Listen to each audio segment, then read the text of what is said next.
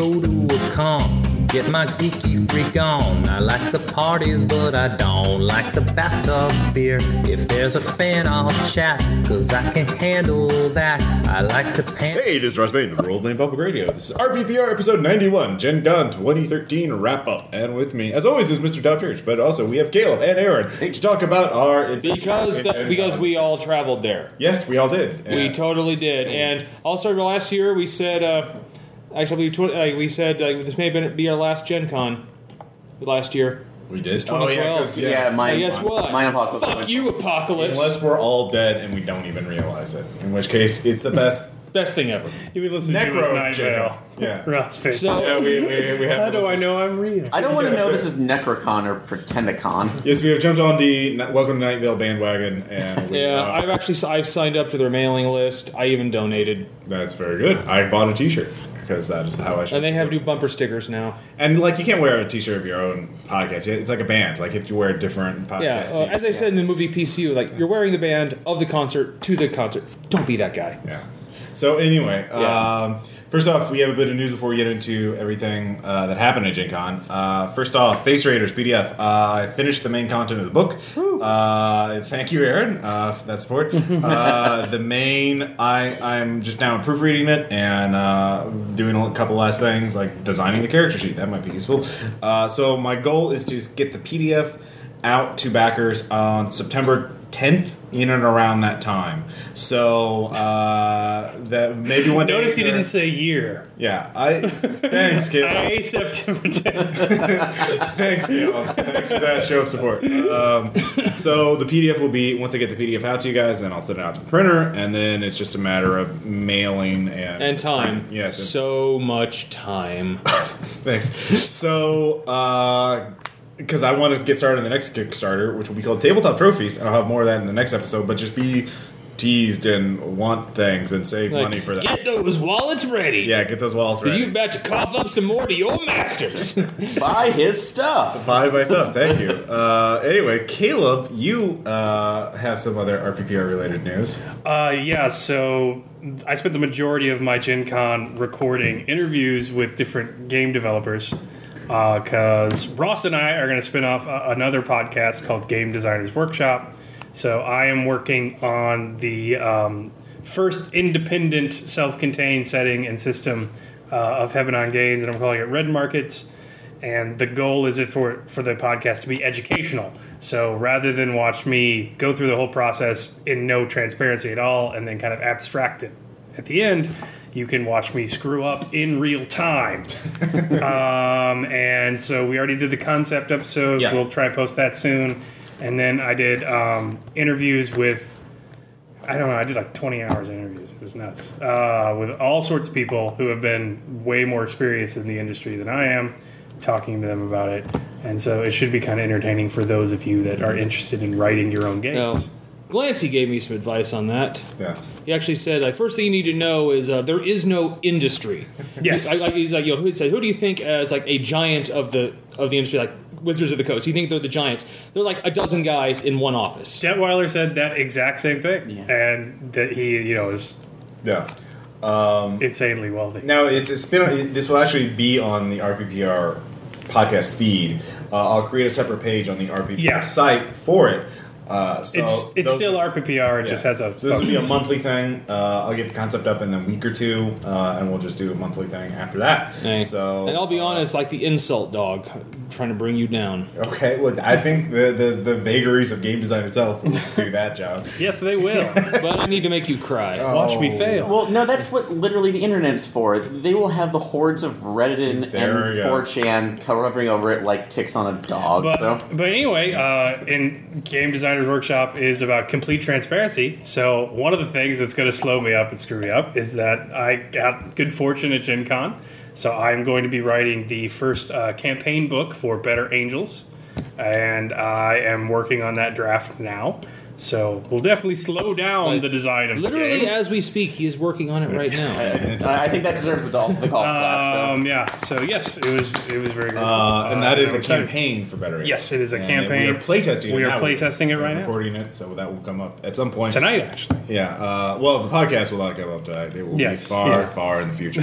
I I'm a monster, uh, as you are. It will probably be released. The closer- Neuromancers Wandering the Waste will speak highly, highly. The, of the campaign will of the new probably be released closer to Yeah. the Kickstarter of the actual book. Yeah. But Well, So that's through Arc Dream. So we realize that we have many hours of chivalry to go through, so we have to yeah, we we have to- prioritize. yeah, there, there are the breaks and silver. I finally found that uh, Mortal Kombat arcade controller, Okay, so I can do that shit. Oh. Great, great.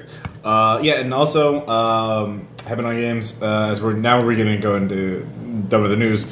Um, for the Hebanon Games uh, post on Gen Con, you can take a look at that at hebanongames.com. We'll have a link to that in the show notes. Uh, so you can get some of Caleb's perspective on it. But yeah, let's talk about uh, Gen Con. So um, overall, let's just go around the table and give like a broad perspective. Uh, for me, I spent most of my time, I ran two games, I recorded some interviews and po- uh, panels uh, for both RPPR and the Unspeakable Oath, and then the RPPR meetup, of course.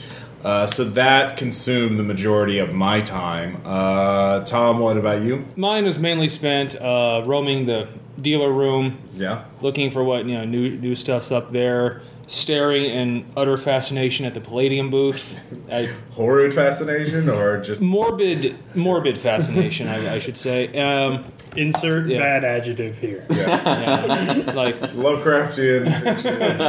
like you know, Squamous was in there at It's like, point. you know, talked to Adam Scott Glancy a lot on uh, war and possible scenarios, and oh, he's gonna run. Uh, he's gonna run my the the Divine Fire Libya thing at the uh, whatever the convention uh, Necronomicon. Necronomicon this year. Yes. Uh, yeah, I saw that on Facebook. Um, so uh, that's cool. And Aaron? Um, mine was a little bit different this year. Uh, unfortunately, I didn't end up running any games because I was willing to take a break from that. Next year, I probably will do some. Uh, I know, I know, for the podcast. By the way, yeah. By Uh, the way, uh, But yeah, yourself. but mine. Legacy of Nim is Grimdark.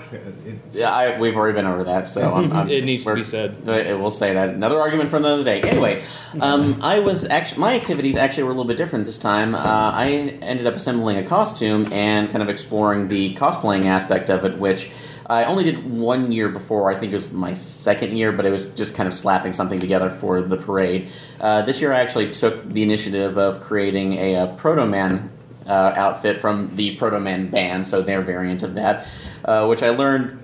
Not a lot of people, it's like noticed that I was actually identified as the Red Ranger half the time when somebody looked at me. I can see that. Um, that yeah, that was part. That was the majority of it. Uh, though before we, we get into anything, I do actually want to give one shout out to early to the Gen Con staff because Oh, yeah. I had a potential crisis issue going into this. Uh, the post office saw fit to send me my receipt, but not my badge In an unsealed envelope. in an unsealed envelope.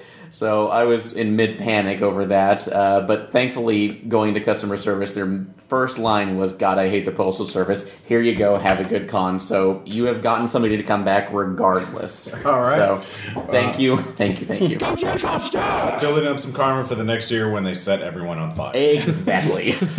As is to be We expected. didn't know our badges could would combust like that. Anyway. well, they're in the plastic, Yeah. so yeah. Good night, Gen Uh, Con. and then Caleb, you mentioned a little bit about this, but uh, Uh, yeah, um, Interviews. it was a good con. I did a ton of interviews for RPPR and Game Design Workshop. Basically, anybody I found, we did two interviews. yeah, Um, and that took up a lot of time. I ended up running a Better Angels game because the original GM had a work emergency, so I covered for Arc Dream. Uh, and that was very fun. Uh, wandered on the dealer's floor. I, I don't know. General impressions. I've never seen so many people in one place be so well behaved. Like that's it, it's kind of crazy. I Yeah. mean, I'm not saying the gamer community is not without its faults, but I mean- it is I mean- kind of like Hey. a I, I- I'll actually notice, like, Yeah. yeah, like in the the halls, like it was crowded, but people actually, you know, let you buy. and it wasn't filthy. Yeah. like except Yeah, for the, was- pe- the people. And Some of them were filthy, but like, like you don't go to a baseball game or anything like that, eh, which is like the only equivalent, and, and see people. So I was alarmed at the politeness, and then people recognized me, and that was bizarre. like I was, it was, I was grateful, and I enjoyed the conversation, but I was just like, Yeah, I wore the shirt you got for me. reals. Oh yeah, I got a few Tom comments on that. yeah. Yeah, there, there, there's actually something that I, I encountered as well. I was at another booth uh, looking at something uh, at the Bandy Jewelry, I think, one, and some guy turned to me and said, "You're Aaron, aren't you?" It's like, "Oh, uh, yeah, hi. I guess you just saw my badge." No, I heard your voice. You, uh, it's like I immediately recognized you, which I didn't know how to take that. And the funny thing to- is, Yeah, I think the it's happened to all of us at least. yeah, the funny thing is that the the meetup when we had a couple of new people in there, uh, they immediately that was actually repeated. People were not talking to each other. That was just repeated Yeah. immediately. I'm like, oh god, my Yeah. Yeah, I, I should clarify. It's nothing bad. I really enjoyed meeting Yeah. and talking to all those people. It's just kind of you know, Huh? yeah, like never saw that coming. Yeah. No, it is. It is a weird experience the first time it happens. Uh, first couple of times, it's it's still ah hey cool Yeah. thanks. Um, so yeah, there were a couple of shared experiences we all had. Uh, like I mentioned before, we all listened to listen to Night Vale or Welcome to Night Vale Yes. on the way up and down. That's now, that's my new that's, I, that's my new favorite podcast. I remember Caleb was like, "This better be good, Peyton." You know, uh, You did build it up for months for weeks for, for Months. Yeah, yeah, about. and I was right. yeah, Yeah. yeah, it's, it's, You were absolutely And we, right. We listened to 22 episodes, the first 22 episodes all the way up and down. Like it was just quite a few episodes. Um, and then we had a couple of shared uh, Wednesday night. Uh, Scott Glancy uh, ran a game for us that was recorded five hours of 1919 Armored Trains. Not, not, armored train, Siberian, Manchurian, chaos, Chernobog. and, uh, well, don't spoil it for them. I- we started playing in hour three. Yeah, we Yeah. started. no, we started rolling. No, the first dice was rolled about an hour and a half in. All right, I took note. Like, Because that's what you do. You've been we've been through a lot of these Yeah. games. So we just need to actually have a timer. to- We did. and We did. so- We- That- that's what we did. Yeah. I, I know what we need to do next time we're in the Yeah. Glancy game. Have the timer going. The minute the first roll goes up, we need to have party poppers and horns and New Year's Listen to this, you know, he will hear this. He Exactly. Uh, that's because Adam Scott Glancy is brilliant We, we, and the best. We- we love was- it, but we need to give him fascinating- hell it was about a it because- fascinating- I, I learned more about Manchuria than I ever did. We did the same thing with our actual first history courses. I took No. For credit. Hey, we did like the we, when we did the Zeppelin game. I learned more about Zeppelins in World War One than I would have learned in a college class about Zeppelins in World War One. Um, so that was shared. We also, and then the other shared thing we all did was the RPPR meetup. uh, Oh, yeah. which uh, Friday night They get better every year. They, they do. We get we got some really good. I would I do want to mention uh, some of our listeners are podcasters themselves. Uh, uh, I don't remember everyone. I do remember the Critically Dry podcast, which is uh, uh, an in joke from making a GURPS survival check really well. Like this tent is critically dry, apparently. uh, which they don't have a website up yet, but they, they are on uh, iTunes. I want to say hey to you guys. Uh, welcome, like welcome to the war. and Uh, I'd like to I'm plug missing- Fistful of Misanthropes. They've Yes. done actual plays of all of the Hebanon Games titles, yeah, and it is fun to watch them fight and die. Uh, Revel- their version of Revelations might be my favorite I've heard so far because Uh. by the end of it, they just held up in the police station and waited for the end to come. All right. So, uh, yeah, why don't we first get, of course, th- this is all good and fine, what we did and everything. But the real question is, of course, for our listeners, what loot did we get? Because that, that's the real goal of Gen Con, Swag, whoop, is, rapport. is, is loot. And I will say, like when it comes to my sw- to my stuff, most almost all of it came from the Green Ronin table. right. I picked the hell. I picked up every book in third edition Mutants and Masterminds. I mean, I first picked up the main book. right. That was day one. Read it through it, and by the time I was finished, the next day I bought more books. and then I read those. And the day after that, I went and bought the rest of them. And each time I got a green a green Ronin twenty sided die. Nice. With my purchase, so I now have three of them. Great, uh, and I know uh, one little mention we talked. Tom and I talked about this. You know, we previously a couple episodes ago we talked about two old RPG adventures, compared and contrast them. You know, uh, Zombie Town USA, Yes. and uh, things all all fall down. Uh, so we're gonna do Auto duel. auto do. Uh, we're going to do an update to that with contemporary scenarios, or like by contemporary I mean written in the last year or so. So uh, I chose. We're going to do one a Trail of Cthulhu adventure written about the Titanic uh, from out of space, uh, Which I read. Which which you read. I haven't yet. Uh, so I can't run it for you guys, uh, or at least for you. Uh, but uh, and you you mentioned Immune's Mastermind. Yeah, there's scenarios in several of the books. I'm, Okay, I'm so- going to choose one of them. So that will be a future episode down the line in the next uh, couple months uh, as we'll do that. So see how scenario. Which writing- one has auto duel? They, I don't think either of them does. I think this Yes, is yeah. I refuse to play. because it's. I want auto duel on my team. I know. I know. We already we already talked. So I, just- I can't get over no how auto duel, no little play. how little that title of Zombie Town USA actually happened. I know, I know. Jesus. Uh, you guys should listen to that uh, episode. It was pretty fun. Uh, it was totally great. We were totally great. so, um, Aaron, any uh, big uh, pickups? Um, uh, let's more personal. This one, I'm actually going to say I, I was the delinquent one and not purchasing stuff since my funds were No, minimal this fair, year. yeah. Um, like the main thing I did, I actually helped. I did pay into the Kickstarter for Transhuman. Obviously, since we have two Yeah. writers here and also we're playing in it. And the fact that the RPPR group is mentioned in the motherfucking And, and of course, you know, I had to see the pig tits for myself, as always. We did. Yeah. we had a lengthy discussion about pig. Yeah, pig tits. Both on the write up and uh, Which- plus human people. Which, okay, I, I will have to do It's a lightning rod I- issue. I'm going to do a dude. slight digression in this case. I actually saw it beforehand because Yeah. I got the PDF Yeah. link. And just- Had I not known those were supposed to be breast, I was just taking those as pieces of like deployable Or space pouches. armor, Yeah. or Space yeah, pouches. space space pouches. pouches. Yeah. I don't think Your space people. pouches have Were nipples. nipples showing They're through it? Okay, there. I mean, it's kind of Madonna esque, but they're not. Again, like, yeah, I wouldn't have taken They're it really. It's, it's, it's post humanity, man. It- But yeah, in any case, uh, no, my actual purchases were a little more personal on this one. Uh, I ended up finding, I, I want to say the place was called uh, Bandy Jewelry.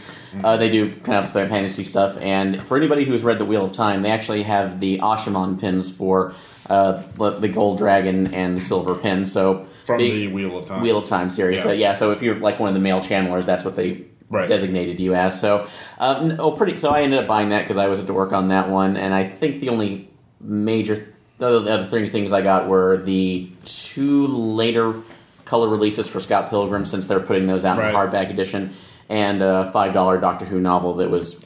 Didn't you get an autograph? From? Yes, actually I did, and uh, Thad is to thank for this one. So Oh, Yeah, yeah. Thad showed up for yeah, Saturday. yes, that that showed up But he was not there for the meetup. so, uh, but yeah, we spent uh, yeah, Thad and I wandered around Sunday before we had to go, and uh, he actually pointed me towards the line where uh, I was able to meet and talk to Peter Davison, the fifth Doctor. So he graciously talked to me, uh, took my fanboyism, took a picture with me, which I'll try to post at some point. Sure. And uh, he'll and let me on about my way. Uh, also, actually, I, I take back in the line. If any of you have watched the show Eureka, I got to talk to Neil Grayston. Uh, who played Fargo on that series? Very nice guy, and also took our little anecdote about one of the characters uh, who was actually in Terminator 2 Judgment Day dying and then reappearing on Eureka Miles. Dyson. Miles, yeah, who played Fair- Miles fair Dyson. So Fair enough. being a dork in Uh, front of other uh, friends' uh, dorks. Caleb, you had some uh, blackouts related to purchasing. Uh, yeah, well, I got some stuff for free. Uh, I got some review copies, uh, which was very nice, and then I had Hillfolk, Transhuman, and Better Angels and Yeah. Sinner all from Kickstarter, uh, or Yeah. co- contributor copies Right. and reviews. Was there Um, anyone related to us that didn't get transhuman? I think we all did. Uh, I went to the Independent Game Designers Network, Yeah. and those guys are pretty cool. They uh, they not only like read each other's work and do like a workshop, they they pool their money to have a single booth and sell all their stuff, uh, which I think is a pretty cool yeah. game uh, and business model. Um, so I got uh, Spark and Our Last Best Hope, Call of Catthulhu. Yeah, a spark like I, okay. Our last best hope is like about apocalypse movies and that. Yeah, it's about like Armageddon, Yeah. Sunshine. So what? What's and Call of Catthulhu is called Cthulhu, but with cats. And Yes, it's cats uh, are trying to protect humans from Yes. the Cthulhu mythos because Yeah, humans So- make life comfy. Yes. So what about Those Spark? Uh, Spark is about it's a self-generating like setting. There's no. Uh, it's about coming up in a world with strict social like norms and then beliefs for your characters in that norm and then the main mechanic is you have to challenge your characters beliefs so uh, it, there's a bunch of different settings included in the book but it's it's mainly about you know having those deeply set beliefs being your character and then only being able to move the story forward by challenging Yeah. that and either confirming or changing them so Interesting. uh, yes it's, it, they're very much into the you know narrativist school of game design and, and that stuff uh, I went to Pelgrane and I talked to Kenneth Hite to ask for an interview, and five minutes later, he convinced me to buy four books for a total of ninety-five dollars. Damn your silver devil tongue, Um, I got double tap for Night's Black Agents, even though we're probably not going to play that game again because we already campaigned. I own the book for no reason at all. Uh, Esoterrorists, because I Second had, edition, second edition which just came out. Uh, which is a very pretty book. I'm, I'm glad I got that. Uh, I got what else did I get? Um, Final Revelation, uh, which I have read one of those before. They're purist Trail of Cthulhu adventures. Yeah. Uh, I have not had a chance to read them yet, but I've read Watchers in the Sky, which is in there, and they are brutal and terrifying, And you're gonna run them. and I might run them. Yeah. Yes. Uh, yeah, for uh, I got Esoterror second edition as well. Uh, the main thing is the mechanics are almost entirely identical. The initiative rules have changed, but the main thing is it adds a lot more setting material to it. So uh, again, the Esoterrorists basically. Uh, the Esoterrorists are bad guys who want to, want to make magic real, uh, and this is like evil, dark, dark magic. The only way, the only magic that they actually have is they can summon horrible, horrible monsters. And they're they're and they're th- this these aren't Lee Lovecraftian. They're more like Clive Barker. Yeah, they're very Clive Barker. Yeah, I'm. If Yeah. you're not familiar with Esoterrorists, if you thought Viamonte was bad, Yeah. like it's nothing but those fucking things. Like, guys, those- really creepy body horror shit from front to back. Uh, so basically, you're a group of people who like, hey, we don't want monsters and magic to be real. Let's kill those terrorists. And so, um, yeah, that's the the premise of the setting. So the book, the second edition, the first edition was very thin and like very minimalist. Uh, the second edition goes a lot more into the background and setting up scenarios and has a campaign model in it. Anyway, so that's the main difference between them. If, you, if for those of those of you who are already aware of Esoterics, because we've run games of it before. Um, although I kind of don't really, I kind of ignored the setting in most of the ones I've run. um, so was that it, or any other major? Um, we both got since. Uh, Sense yes, the Sense- Hand Sense the Sleight of Hand Man. That, uh, Uh, yeah. It's a very pretty book. I'm and Ross needs to run it soon so I can actually read it. yeah. Uh, we will. I will figure out a way to do that at some point. no, um, let's see. Oh yeah, Cards Against Humanity. Which, oh god! Jesus Christ. Uh, All right, Cards Against Humanity. I, I knew I had to get it because like the only people who were talking about it were not like card game people. Yeah. Like just they were just random people I meet in everyday life, and like everyone was talking about it. And it's yes, it is quite amusing. I, I think quite uh, amusing. Don't we have a favorite card? There's a bunch of cards. A couple in particular. Well, I, I think we're talking range about. I think we're talking about the game winner card. Of Well, all it is time. apples to apples, but but it will you know, destroy your as filthy soul. as you think you are, they have some pretty inventive. Yeah. Oh, filth should we actually cards. tell them the name of the winner? Don't don't spoil it for Okay. Yeah. yeah, They're they're good. Uh, Yeah. But there's like, a couple of cards. Like I don't care what. Well, they're they're cl- they're they're ranked. They're clearly tiers of cards. There's the the god rank, the ones that are just like you win if you play this card, and then there's ones that yeah maybe, and there's ones like you're gonna just no. these are just throwaway cards. Yeah. um, Although some of them can be, in, depending on the context, can be useful. Because I remember playing one card that was just totally normal, but in the context, it was yeah. perfect. No, Yeah. yeah. context is everything. Um, although I do want to uh, point out for what we did when at least the RPPR meetup, um, I did buy another a copy of, of Channel A myself. Yeah, Channel A. Yeah. Uh, so and Because I lost my copy. I don't know what happened to yeah, so at least we'll have more games with that in the future. But more importantly, when we did the the meetup. Uh, we actually got Glancy to run a short time before we were run out of the room by some other conference. So, uh, so we we got Adam Scott Glancy to MC a game of Channel A it was- of anime. It was it was pretty. We didn't record it though. I know, sorry, that's- circumstances. But uh, yeah, so uh, I got a bunch of uh, games. Some were review copies. Some were from Kickstarters I backed earlier. Some were just that I bought. So uh, in no particular order, uh, Hackmaster. I got the new edition, both the Player's Guide and the Monster Manual. These are beautiful hardcover books, uh, like a faux like dragon skin thing on the. Uh, monster manual. They tell you full it's color. fake. Well, it, yeah, it, it's kind of. You don't know, Rob. Uh, yeah, I don't. Uh, unless dragons are made out of plastic, kind of.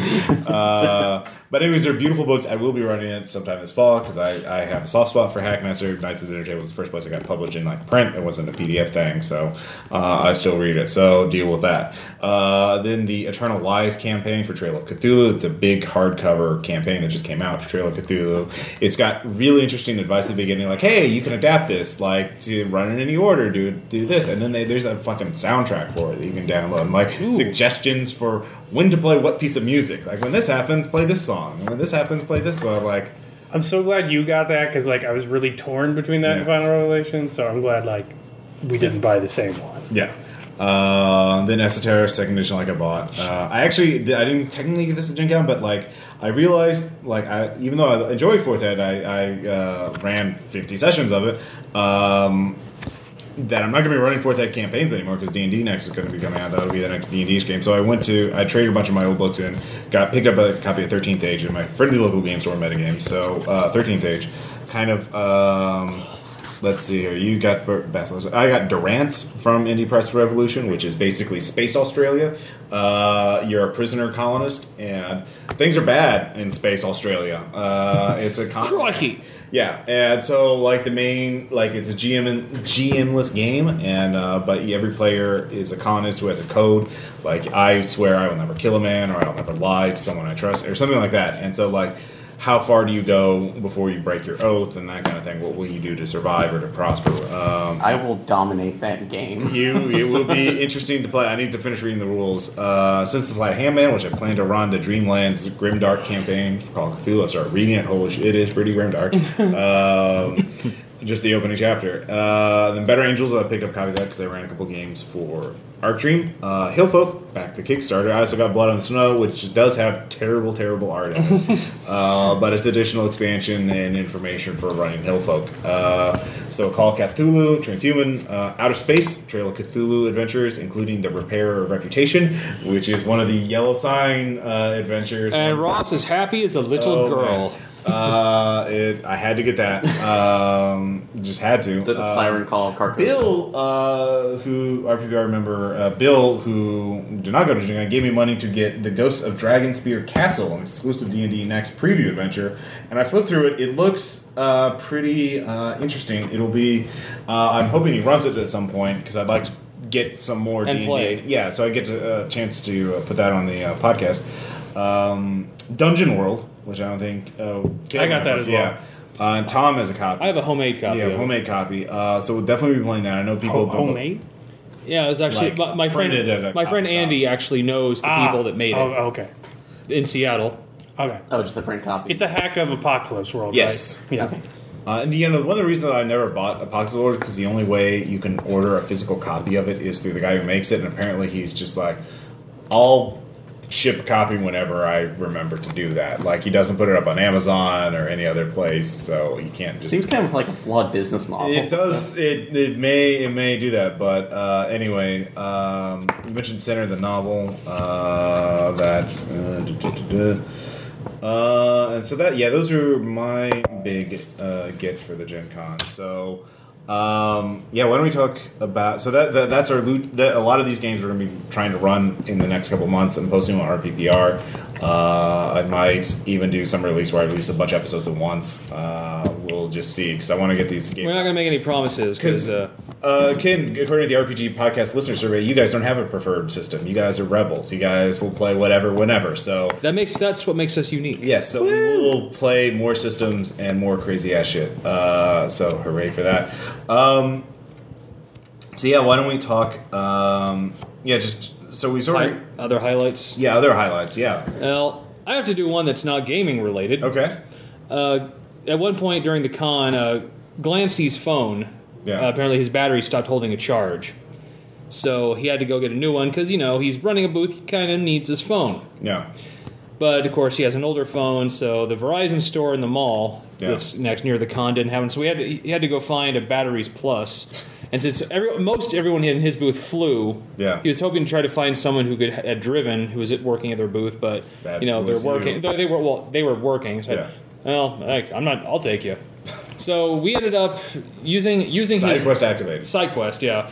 Using his GPS, tried to f- go out into greater Indianapolis to find the Batteries Plus. His GPS signal led us to an isolated gun store on the outskirts of Indianapolis, which was right next to a liquor store and a thrift shop. And it was, I, okay, here's the thing.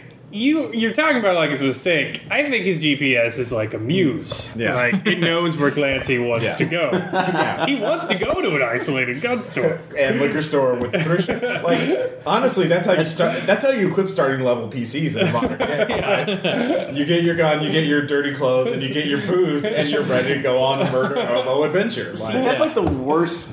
Th- that's like almost like the worst TARDIS. It takes you where you immediately where you want Worst you, you TARDIS go. or best? no, because it's one you need to go, Best not where you're TARDIS. needing to go. think- Therefore, the it's world. Yeah. explodes because you're getting stocked But- up on Jack Daniels and shot. So we were gone for nearly an hour, almost two hours, Right. trying to find this place. We finally, you know, we finally get it. You know, he, you know, he buys me Popeye's chicken to thank me. It was delicious. Quest reward, Popeyes. Hey, Popeye's is fucking good.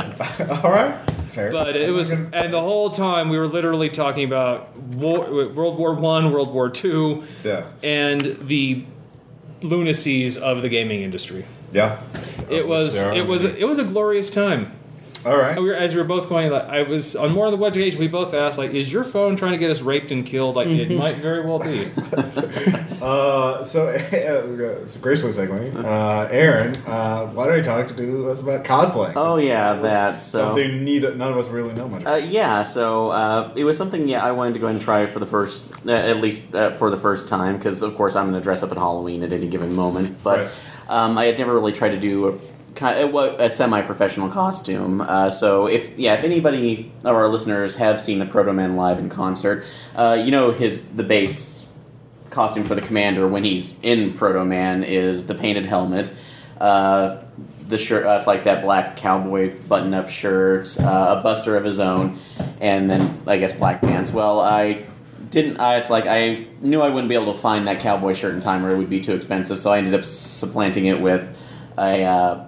Leather, a very distressed leather jacket that I found at a thrift store. Uh, my dad actually helped me build the Buster arm, construct the Buster arm, and then I Was there a gun store near this thrift shop? so I have no idea. So no, it's it's Red Rack. So no, it's not going to be a gun shop on there. Although there are very scary people that frequent it very often. So because like Macklemore fans, they're fine. not It's Macklemore fine. fans all It's the time. fine. So, but in any case, uh, so yeah, I assembled the costume together. Uh, the, at least the quick amusing story about that. Uh, since I did not have a tinted visor, I went ahead and had to use a tinting spray on it, which I realized, whoa, this would be great. Until unfortunately, painter's tape actually took it off. So. After getting that together, I managed to figure out a, a solution. But yeah, the costume was great. Um, we I only plan to be in it in a little bit on two days because, of course, it's all black leather and pants, and it's hot as hell. And Doesn't I- breathe. No, it doesn't breathe at all. So, um, I figured I, what I would do on Saturday is go early, register, go back, and then maybe wear the costume for a couple hours during the parade and that. Well, uh, I did not pre-register, and they said the judges had to pre-judge my costume to make sure it was decent enough to get in. So, 9:30 in the morning, I trudge on back to the hotel room, put everything else on, go back, and realize it's an hour or two wait before they can even get to me. So I'm wandering the hall, the halls before that time, getting pictures with other people, very nice, trying to do it, and sweating my ass off in this thing. So It's like a sauna. yeah, it was a sauna. Uh, so I instead of basically being in there for a couple hours, I was in there for the better part of the day. Um, but the costume parade was interesting. I got to see a lot of different ones, and uh, again, it was interesting the multiples because I saw multiple Booker DeWitt's. I actually was uh, talking to one of the guy, very nice guy, who I have his picture that will go up Good. uh, when I post everything.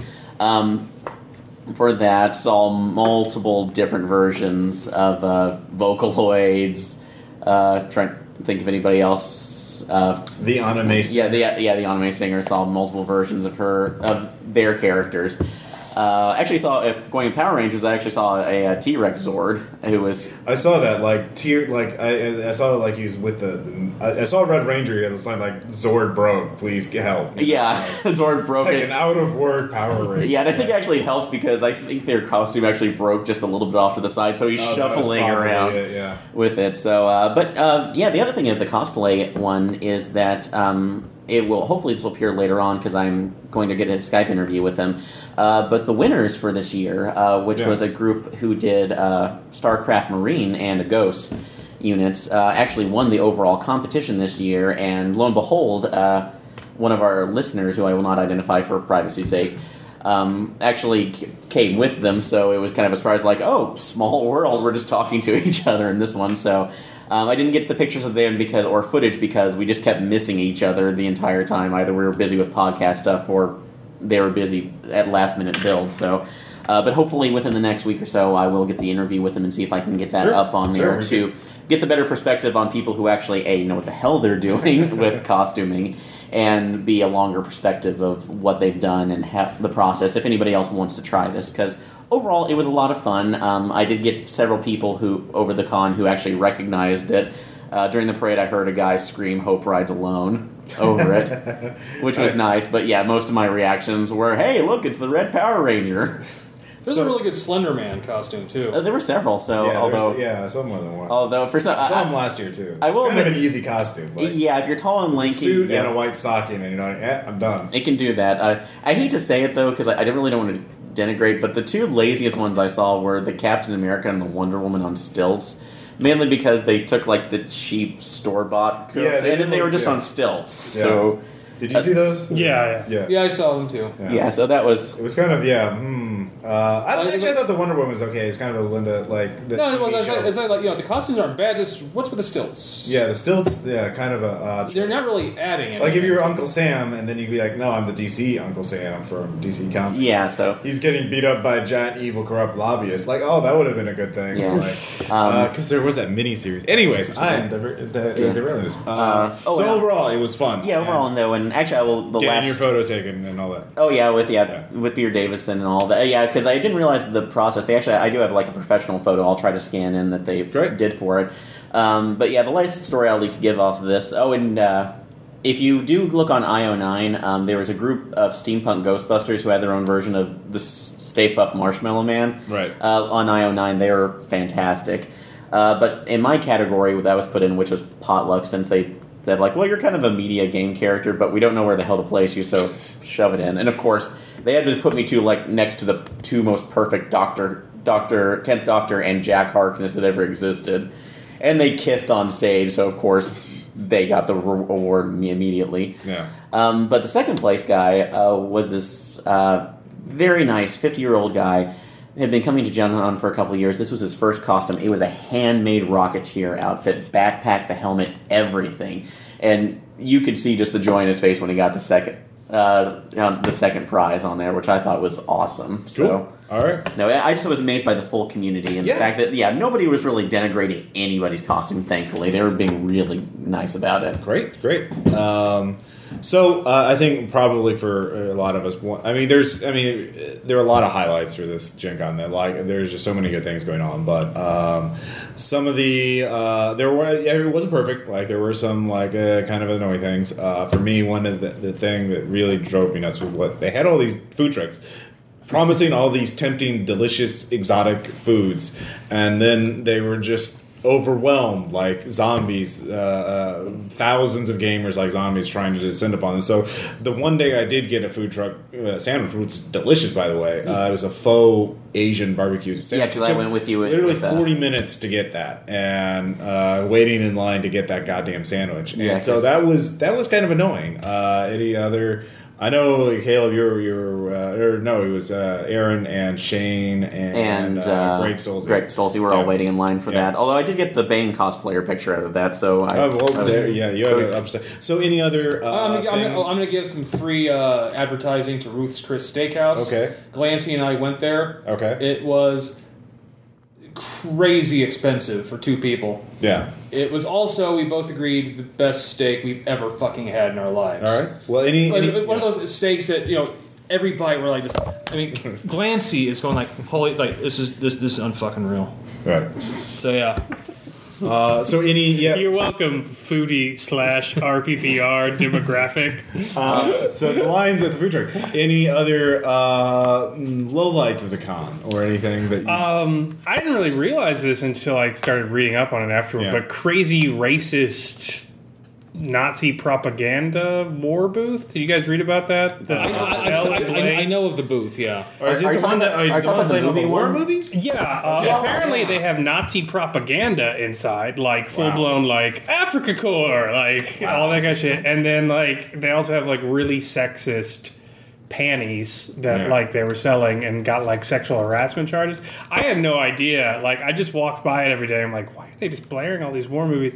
And then I saw the the Samurai trilogy, which is I've been looking for everywhere. They had a Criterion collection. I'm like, oh my god, because I saw it. It was on the outside of the booth as you were walking by, and it was ninety five dollars. Wow. And I'm like, and then I started looking at all the other DVDs, and they were just like, Like absurdly 50 overpriced. 50 80% markups. And uh, so, like, it was absurdly overpriced booth that I would normally just ignore, but apparently sexist Nazis as well. So I didn't. And they were, I- I- and you're sure they were just trying That to was, uh, that was really after- ironic. Yeah, I mean, I, I actually bought a you movie. can't really be ironic with Nazi propaganda. I- I, I, know I you bought a movie. I bought a movie from them two years ago. It was the uh, the battle the Battleship Yamato movie, the Yeah. Japanese one. It was like forty nine bucks. Yeah, they have a lot of rare movies, but it's not worth it, and I don't know what militia my money would go to. So and that's the other Two years later, it's like you help support these uh, fertilizer bombs with the IRA. Like we're buying those movies at Gen Con. What do you have to say about and, it? and, and I noticed something weird about that because passing over it for the last uh, for the four days because I one of the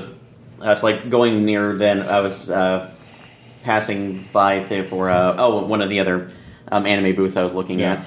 Um, but yeah, every almost every day there was the same old guy leaning against the trash can, just staring at whatever movie what it, it what was going on. And every time you tried to get around him, Yeah. just being politely, he would not move out of your way. Because especially in costume, when I was wandering around, it was a tight fit. I'm like, oh, excuse me, sir, sorry. His eyes were staring straight forward, and if you moved through his vision, his brow furrowed because you were blocking him from his media. It was yeah, a little bit off. Like I didn't go inside, so I can't say much. But I've read a bunch of blog posts and seen a bunch of pictures about it. Yeah. And like I don't know, Gen Con, yeah. let somebody else in that. But you know, like there's better. It's actually first off, you could put some actual game stuff there Yeah. instead of Yeah. a Best Buy but I also full do. of Nazis. Yeah, but I also do. That's like a level of hell. Something. Because like it's not just the Nazis. It's like, like- you have to deal with like- Best Buy's terrible service. Like, Also, also, It- it thankfully, just- yeah. thankfully, gamers are becoming aware that feminism is a thing now, and that's becoming something moving in the zeitgeist. And as a result of that, I think you're just asking for trouble with crazy rape Nazi panties on your booth, like because that's not going to make I'm people just- come. There were I'm- kids there, like. That's I would true. not take my kids to like. Otherwise, I thought it was very family family friendly for the most part, with the exception Well, yeah. of booth babes. Which Yeah, it's- nothing yeah. I can do. I think they should. Dude, stop I didn't that. see that many this year. Right? I didn't see that many, but I saw a few, and I'm just like, it, it wasn't. I was like angry at them. They had a job, get your job, but I felt I, I hate seeing booth Babes because it makes Yeah, it really insults me as a customer. but there were a lot of kids there having a great time too. Yeah. Yeah. Uh, Some Gen of, them, yeah. some of them really, I mean, tiny. So maybe don't let the Nazi propaganda in because the kids are having a good time. But Uh, and yeah, But, Gen yeah. attendance was up to like 49,000, uh, it was 49,000 up Yeah, from 41,000 last year. So, like, they're just growing like a weed.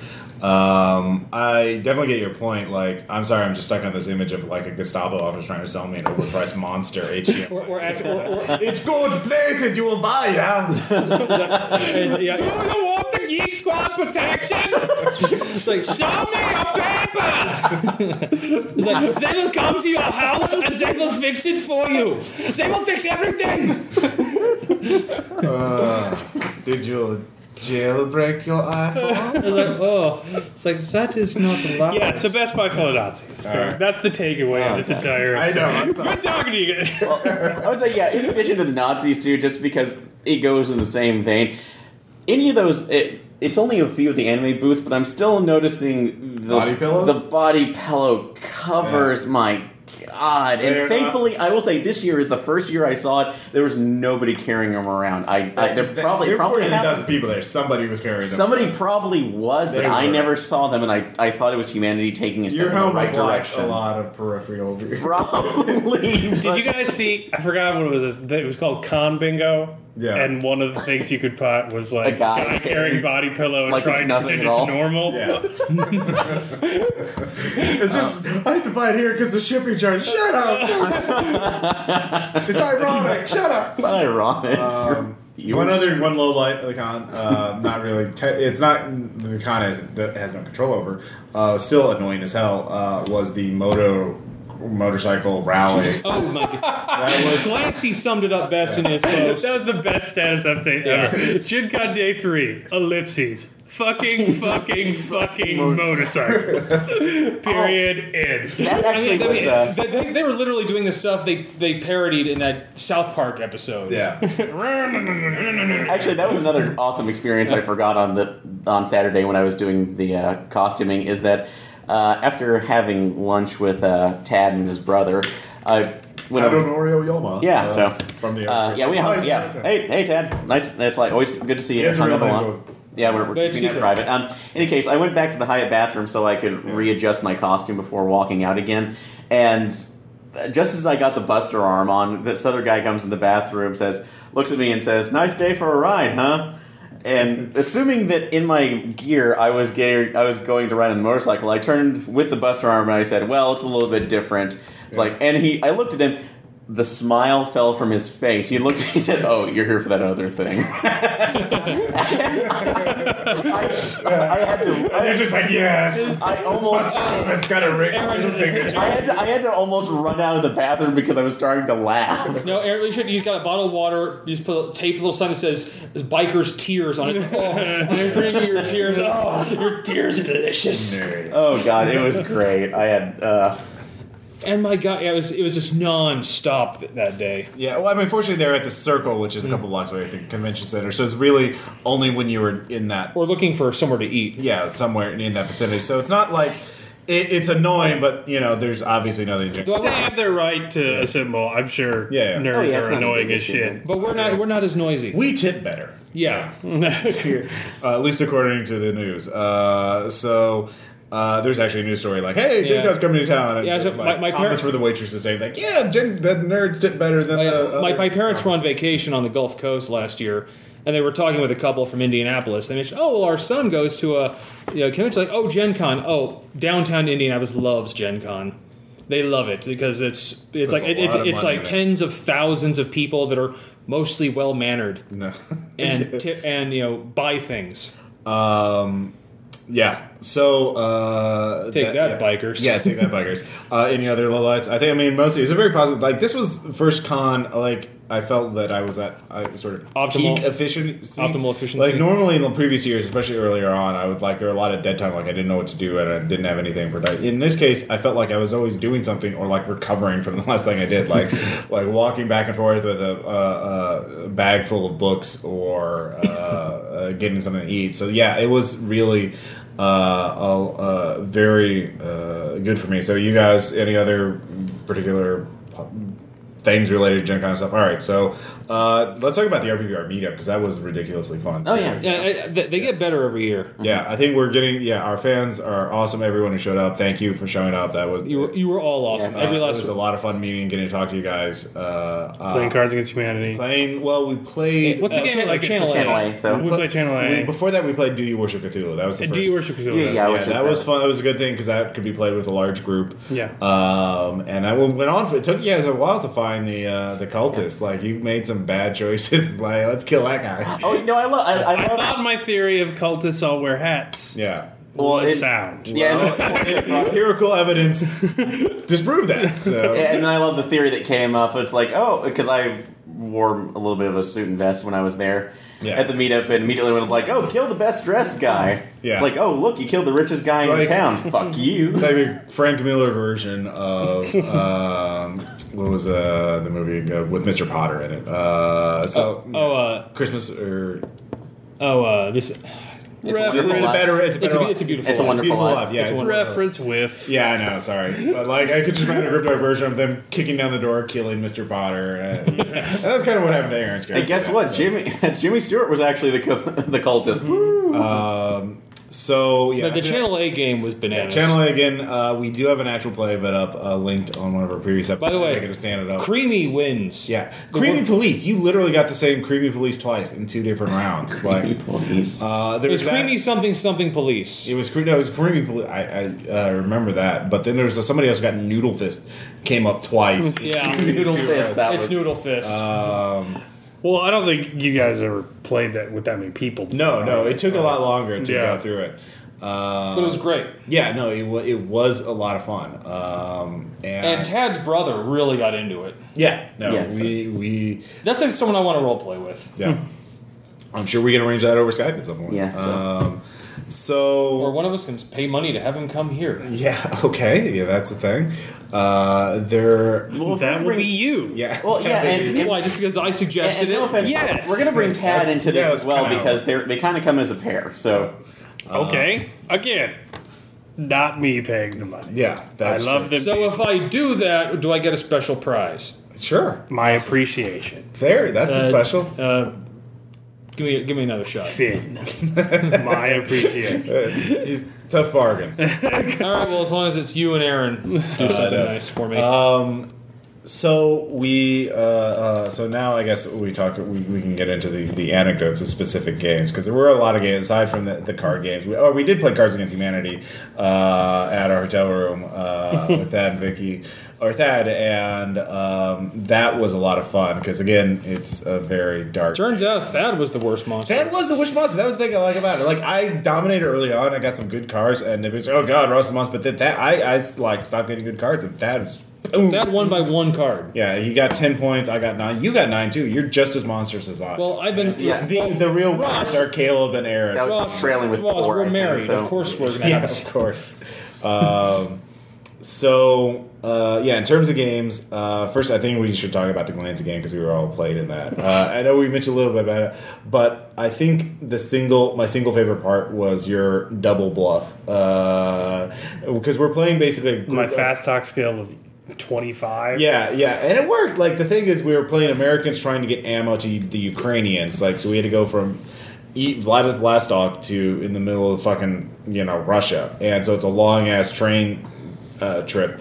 And there are all these dirty, corrupt warlords who are going to try and rob us. So we get stopped by a warlord, and he's drunk, and so you have a chance, a thin chance, to lie your ass I off. was the translator. I think the first thing I said you were the one who could speak Russian. was that we were bringing guns to the front, and so that we really weren't bringing guns to him, Yeah. but we were bringing guns. To, but I lied, said we we're bringing guns to somebody down the line, and Yeah. he didn't believe that. He's like, "Well, the front's right here. We need to take the guns."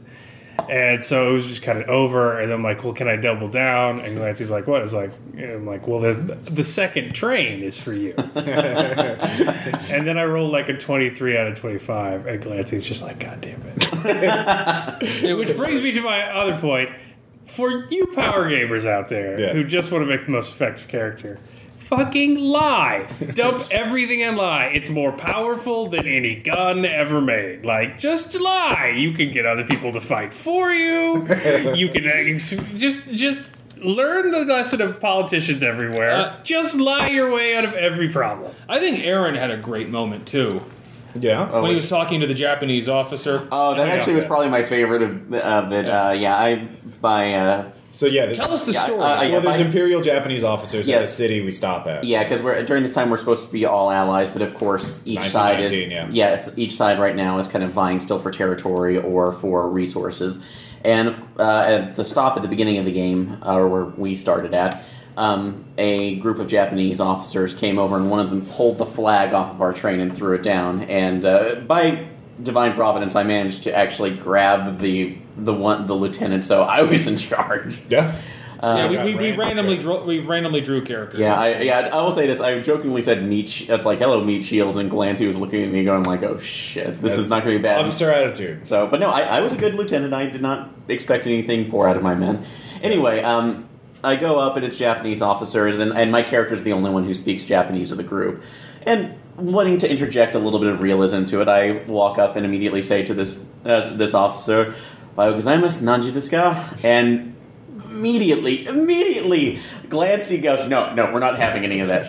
What realism? No, no. We are pretending to speak Japanese. If you have any of that, if you have any actual knowledge of it, that's not coming into here. Okay, Enough this of is that moon make talk. believe. Enough of that moon talk. Well, he can he can spend all of his time researching like every blade of grass in Manchuria, or he can spend his time learning like four languages to run a game. So yeah, Russian, Japanese. Yeah. Yeah, which is he's got a finite amount of processing. Power. Yeah, I do love the fact even that though it's anytime- more than yeah. me. For the rest of the game, anytime one of us did bring up another language, it was suddenly no, no, no, not accepting that.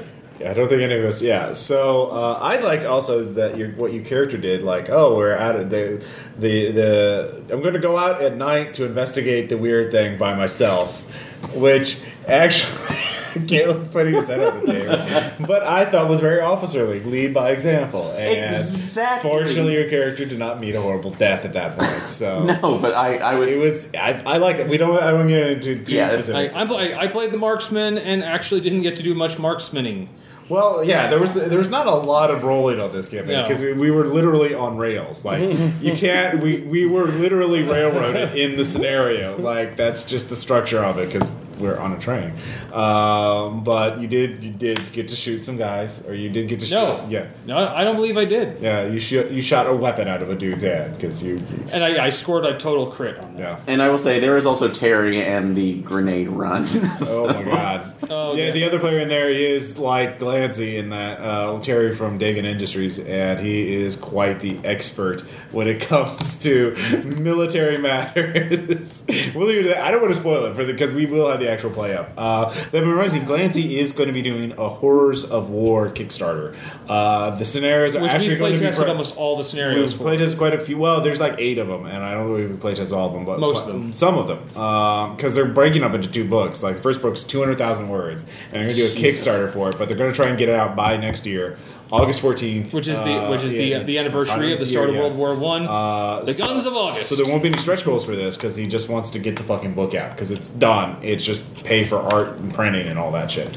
So hooray for that! Uh, and I actually shot the video for that Kickstarter. I gave it to him. Uh, so keep an eye out on that. Uh, at some point in the next couple months, uh, he's at Necronomicon right now as we're recording this, so I, he's not going to get it. immediately. I've stayed in that hotel, by the way. It's fucking awesome. Uh, very good. Uh, and then so Aaron did speaking too. speaking of Glancy, uh, I ran. We well, one thing we, Delta Green. Uh, Delta Green Kickstarter will be coming up in the next couple of months. Ugh, oh yeah. There's a I panel- want it so bad. I recorded the panel. Uh, there was some background noise from the projector, so but I did send that to Shane, so that should be up on the Unspeakable Oath at some point, uh, or the Unspeakable podcast.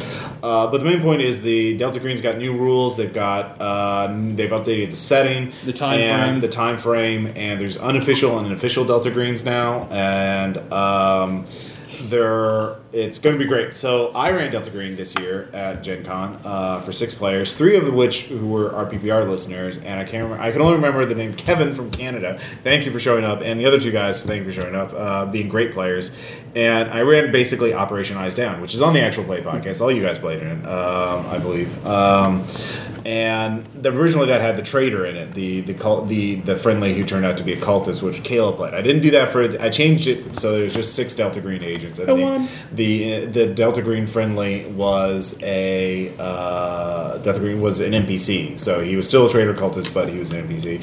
And so the I give them a green box. I actually came up with a new rule for the green boxes, uh, inspired by Night's Black Agent. Uh, I basically said that Delta Green green box had a preparedness of 65%. Every time you, you made a check to see if something was there, it went down. So it's depreciating resources, but they for whatever equipment they wanted, they go to the green box and see if they wanted. So they spend first half hour looking around the green box. I describe some things. Some players see something weird and immediately like, oh, I keep looking at it, and yeah, all right. I'm gonna lick it. Yeah. So like I making SAN checks before they even start the adventure, and I start giving. I start. I just make up on the spot uh, a subplot about him being contacted by the Fate uh, from Delta Green, uh, which didn't come into play because I forgot about because there were too many moving parts in that scenario with six players in it. But it was a lot of fun. So they're already making SAN checks right out the gate, and so the, their their basic mission is go to this abandoned town, check out, find out what this company is doing. They're supposed to be doing super fun toxic uh, uh, toxic waste cleanup of this town that was used to be a lead mining town. And but they're doing they're digging up something. What are they digging up? Um, and so they're the friendly supposed to lead them and knows the area really well. So the, the players have the number of the, the of a burner that the friendly has, so they can contact him, tell him where and when they want to meet him, however they want. There's a there's a challenge and authenticate response, so they know it's the right guy. And so what do they choose to do? Oh, we'll just have meet him at the football field. It's a small town we're going to investigate. It's a small town, like it's not very large. And then when you okay, when I, I just I know this is a terrible idea, but I'm like, all right, yeah. When do you want to meet him? How about ten in the morning? We'll just meet him in the morning. We'll just and you can walk us through. Like the company's in there. There's there's a, that's the people they're supposed to find out. So like, all right, fine. They go in. They they decide to not drive in. They, they decide to sneak in on foot. Fortunately, sniper sees a guard and then radios the other players. The players are like, "Oh, well, that's weird. Let's sneak into the football field." And uh, they do this, and then the guards they, they see a guy. That, oh, he's wearing the company uniform, BioDrive Solutions. Maybe that's our informant. and so let's go up and talk to him. And so they go, uh, "Hey, uh, what's up? Uh, uh, I like to go on the beach." And the the guy's supposed to say, "Yes, I collect driftwood on the beach because his code name was Driftwood." The guy says. Yeah, hey, do you want to talk to my manager? Come on, let's just go to the company office over here. And he reaches for his radio. So he's like, oh shit, that's not the informant. Let's just shoot him with our unsilenced firearms. Player characters. player characters. and so they shoot him. He starts running away because they don't get a kill shot on him because they're just equipped with pistols. And he starts running away. The, the informant fortunately saves the day because he has a crossbow and shoots him in the head. Um, and the informant's like, "Oh, hey!" It gives him the right channels. Like, what are you guys doing? Like, We're playing. We're, we're player characters. the guards, strangely, I am in a covert organization.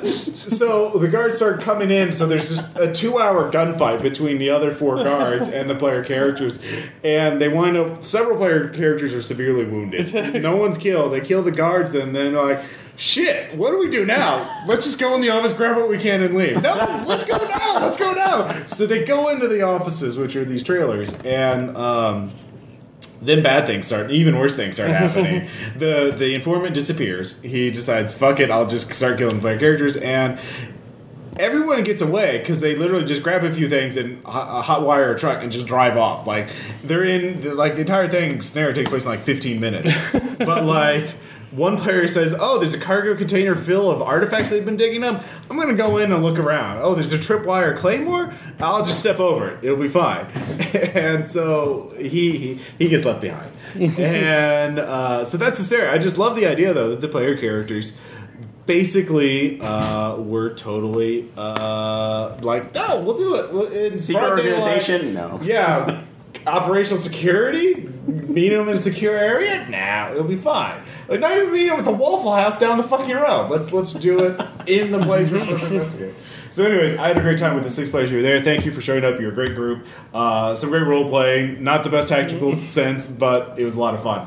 Uh, Caleb, you ran Better Angels, and your players had a similar tactical acumen. Uh, well, I mean, it worked. Yeah. It just it had a funny side effect. So Yeah. they, they actually had some pretty good plans. Uh, but there's a power in Better Angels called Darkness Shrouded, uh, which you have to ask your demon to turn on. But she had a very nice demon, so it kept on turning on. Yeah. She was a tennis themed supervillain. Uh, and there were other themed supervillains. There was like a gigantic monster man. there was a guy who shot lasers out of his eyes. Uh, there was Doctor Pimp, who was a you know hyper eloquent pimp. Facepalming.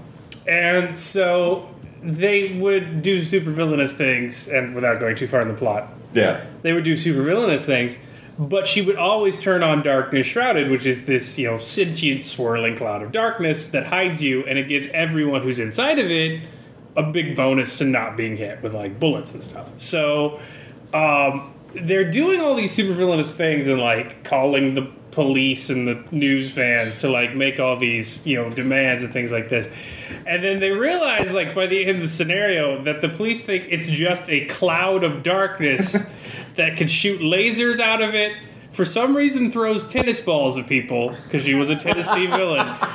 Um, is hyper eloquent and occasionally like we'll throw a car or a, or like a park bench from it. Like it's just this And beautiful, right? One yeah yeah oh yeah one of them had impossible beauty. So it's this beautiful swirling cloud of darkness that like would extend a pimp hat for money and was uh, shooting lasers and throwing things and was really eloquent. Do you realize that they actually created a variant of the glowing cloud? No, yeah, it was. It was like it was like weird fiction yeah, stuff. glowing. And, and, like by the end of it, I think they were like kind of feeling their way through the system. But by the time I mentioned the fact that they weren't four supervillains, they'd convinced everyone they were a single cloud of weird powers. they were really getting into it and like emphasizing the cloud. Like the the impossibly beautiful one at the they fought a SWAT team at the end, and he was like whispering to the to the members of the SWAT team out of the cloud because he didn't have any combat power. He's just like, "You're gonna die,"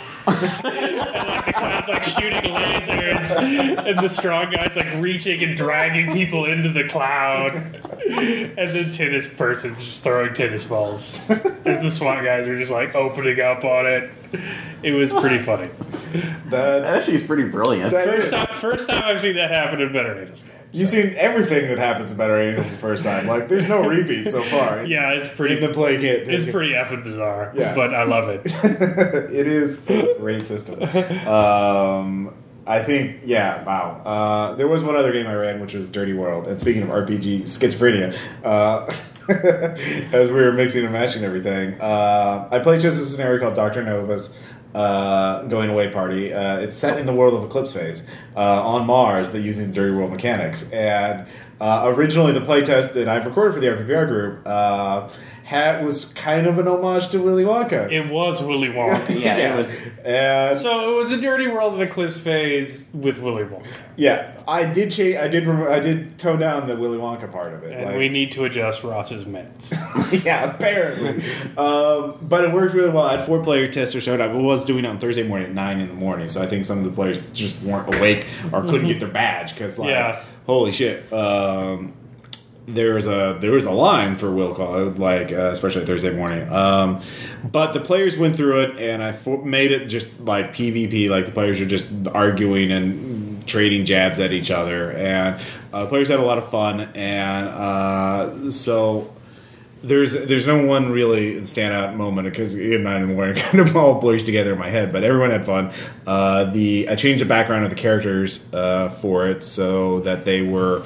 Uh, I changed the secrets. I based them on your player characters, but like uh, they were more. Um, uh, the secrets are more in line with the system. Everybody had leverage over everyone else. Okay. Everybody had a three point secret because that's Nice. it. Yeah, because again, you're all rich, evil people. Well, rich, decadent people. So uh, it worked out. And then the anarchist spy uh, who had killed the media celebrity and was impersonating her won and uh, took over the arc ship for the anarchists. Uh, so that was how that wound up. So it becomes like the new flagships for the R Stars, our destination. Something like that. I don't know if they're going off to the uh, the the new solar system uh, on their own or uh, not. It's just kind of a, a, a thing. Um, so I think yeah. Any any lessons learned about going to Gen Con? Uh, I know that you know for me.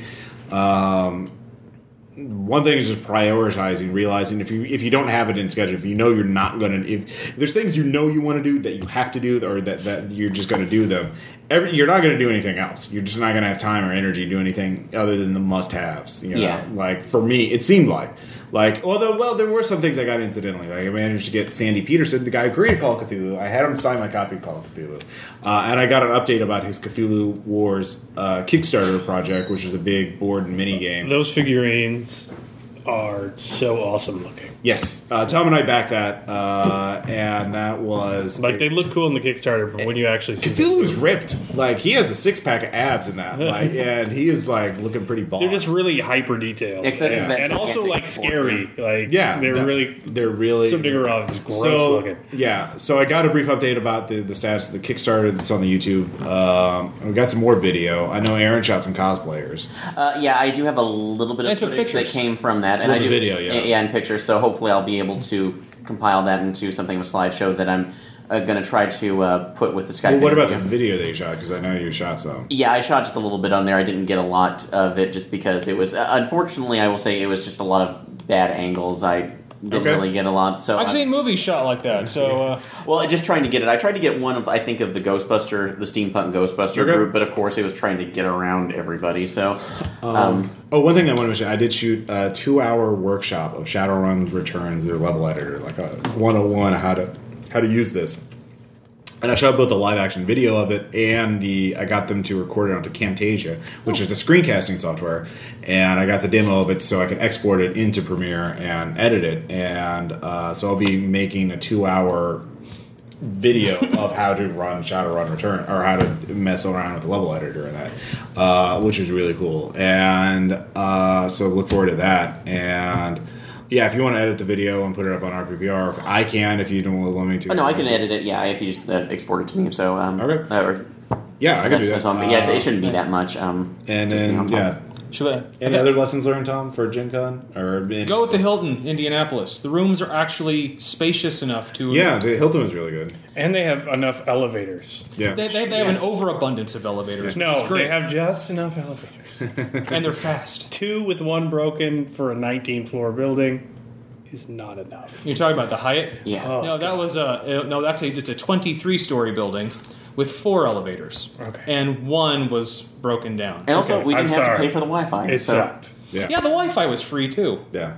I actually didn't even use the Wi-Fi because I, I stayed on the side plenty. Of Yeah, and 4G on my phone. Like, and, and also unlike the unlike the Hyatt, the breakfast we actually got breakfast vouchers. You, Yeah. you have to pay for all breakfasts. Uh, so yeah, any other? So any lessons learned? Uh, yeah, but again, Research your hotels first of all. Yeah, uh, yeah, definitely try to plan out your your activities, especially if unknown issues come up, particularly like my Yeah. badge thing, uh, which thankfully again was revolved. Thank you, Gen Con LLC. I mean, But- for me, like have ideas for like backups if something falls through. But like for me, like the main thing, I got everything that I knew I absolutely wanted, and I did get a couple things. Like Caleb told me about that history workshop, history and gaming with Kenneth Hite, Keith Baker, uh, a couple other game designers. Uh, so I recorded. So there were some. So so I did get some incidental stuff that I didn't plan for, but like. You're just not. You're not going to get a lot of it. You're not going to get a lot of that incidental stuff. Yeah, because you're just have to space it down from there. Um, I will say, at least on again on the cosplaying one from now experience, uh, cooling is the issue, especially if you are if you are having on layers. Yeah. Or yeah, for your costume. So uh, yeah, for future reference, figure out a way to cool Well, yourself down. so. David suggested you know putting slipping in some like ice packs. In Which your, yeah, that's a, under the coat. yeah, yeah, that's a possible ability on there. Although it does kind of bring up the problem if you have something that's Weight. kind of weight or it's Yeah. skin tight to you, you don't want to have bulges coming out. Bring your own food. Bring your yeah. Bring, bring- we almost brought too much. Yeah, bring snacks at least something. Especially if you're doing stuff in the morning, you don't have time to get breakfast. Bring some granola bars or something so you don't like eat. Eat. Take care of yourself while you're going to this because it's a lot of your. You'll actually be burning some calories. You'll be burning calories. Well, you're also you want to keep your don't want to be like totally just burn out because your immune system will get weak, and then there's thousands of people you're around that who knows what you could you know you don't want to get catch con crud or whatever. Yeah, it's called. uh, which So- brings up the other big thing, and I, I know this is almost a you shouldn't even have to say this, but uh, we do it on a regular basis. Please bathe on a regular basis while you're at Gen Con. or Bring, any other and bring a new change of clothes for every day of the con. Like, don't, Exactly. yeah. I actually brought two extra just Yeah, in case. yeah. Just Bring that- extra too, like because you you never know if you're like you spill food on yourself or something. But Exactly, yeah, yeah, just because- bring clean clothes for every day because you're not going to get it cl- Hydrate. washed. Yeah, hydrate. Uh, so um, yeah, Caleb, any other lessons you learned from this con? Oh man, I don't know. Uh, it was fun. Yeah, it was Go if you can. Yeah, go if you can. It's it's that's it. Uh, I enjoyed it. I don't feel like I made like any Gen Con mistakes yeah. to learn from. or. All right, So, fair yeah. enough. Uh, nothing you'd change. You'd kind of take. follow No, it, I thought it went really well. Okay. Um, anything else to mention about Gen Con? Uh, Indian food in Indianapolis is really good. Yeah, Indian food. Yeah, it is good. Uh, uh, Caleb and I went to, uh, or yeah, you were. You, I was there yeah, too. Yeah, yeah, you were there too. Uh, for the India Garden. Yeah, India Garden's a little ways out, and it's really delicious. Uh, And I and I love that group we were with. Just the conversation going around the table. For a lot of it, I just kept my mouth shut and just listened. oh yeah, listened. yeah. Kenneth Hite and Robin Laws know more than you about everything. They they are Yeah, uh, yeah. There's scholar, one, philosopher kings of the game. There's one guy from London who was like, "I'm getting shit from him. I've never heard." Oh yeah, Adam Crossingham, Mm. I believe. Uh, he he did a lot of the Delta Green Vietnam. And every once in a while, I could actually throw something in that was relevant. Yeah. and it, it felt so good. Yeah. I'm contributing. I'm part of this. Anyways, even though we Can I, can I hang out with you guys? Well, you have to go to a large city, Tom, Chicago or London or something. So Yeah, I'd have to travel like I'm doing. yeah. All right. Fair enough. Uh, so that And um, also, no matter how delicious it m- might seem, don't go to White Castle. I think we made that decision, and it was the right one. yeah, uh, yeah. Don't don't take. Be aware of what food you're eating if you're going to be in an enclosed space with a lot of people or your friends uh, for a long period of time. I think. Otherwise, you're going to be playing diplomacy from your butt and getting rid of friends. and no one wins. It's, it's not diplomacy. It's mutually assured destruction. like that's all there is. Uh, we killed, we I think. I mean, how can we end? We have to end there. Like, Yeah, we that- gotta- that's- Oh yeah, Gen Con lessons. Bye. right, see ya. I think see you guys next time. It's RPPR.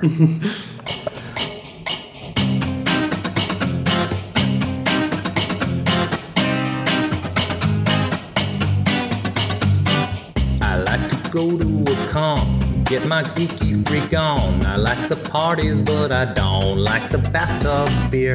If there's a fan, I'll chat, cause I can handle that. I like to panel, but I don't like to volunteer. Like science fiction and magic, stories comic and tragic. Don't like the slash fic, but I do like the cyberpunk. I'm always happy I came, but I forget your name. And I like the game, but I don't like the gamer funk. Hey, you know what I'm talking about. I love the people who think, but hey, Professor Frank, you kinda stink and I'm a bit overpowered. It's cool you're good at math, you're not as good at bath. Are you a sociopath? Just take a shower. Yeah, that's the game room in there, in desperate need of some air. Bring in some fans, but it's the fans who are sour. They're playing ogres and trolls, but they're too into their roles. They're eating holes in the wall with the gamer funk. Oh, more cowbell.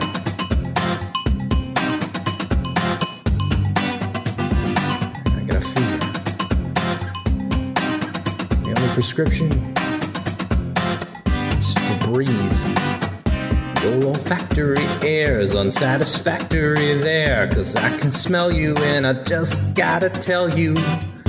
Hygiene products are not going to hurt you. Burt's Bees is a brand name, it contains no actual bees. Tiger Balm is not a bomb. Lava soap is not lava. Stop pretending it is. One time I left a hunk of pumpkin pie in my trunk. It really stunk, but it was not like the gamer funk. With all that time you sunk into your level 10 monk, you could have taken a damp cloth to your junk. It's like you took a dunk in boiled cabbage and skunk, and my face looks like the scream by Edvard Munch. One time I gamed with these punks, they smelled so bad I blew chunks. Yeah, I was drunk, but I can still blame the gamer funk. Aren't you glad you used Dial?